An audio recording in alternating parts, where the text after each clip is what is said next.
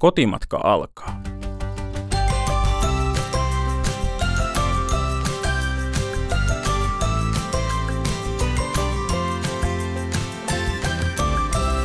Donkey Body. Moikka!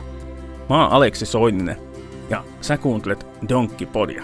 Mä aloitan nyt tässä tämän podin uutena juontajana ja tervetuloa mun matkaan. Tämän jakson aiheena on kotimatka alkaa.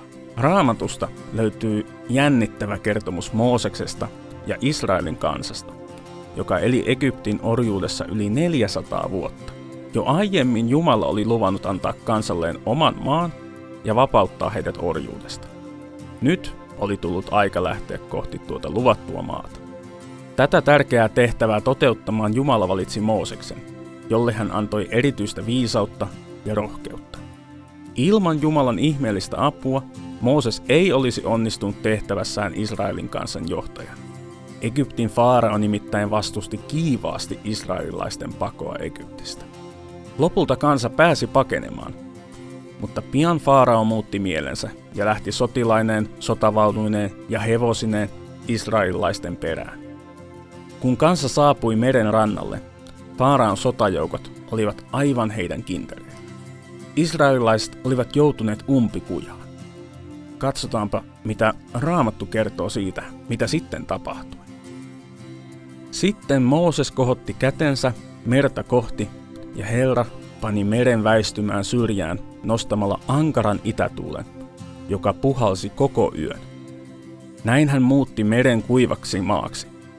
Vedet jakautuivat kahtia, ja kun israelilaiset kulkivat meren poikki kuivaa maata pitkin, vedet olivat muurina kummallakin puolen. Toinen Mooseksen kirja, luku 14, jakeet 21-22. Israelilaisten tilanne näytti epätoivoiselta. Mutta Jumalalle mikään ei ole mahdotonta.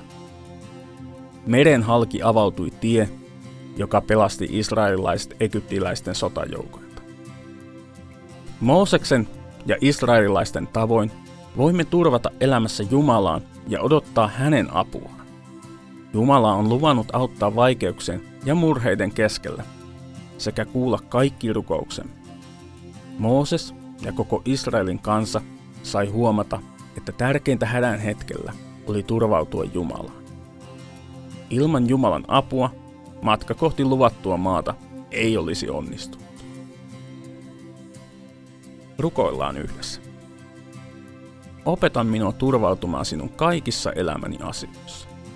Aamen. Ja sitten tämänkertainen kysymys. Oletko sä koskaan joutunut vaaralliseen tilanteeseen? Millainen se oli? Ja miten siitä selvit?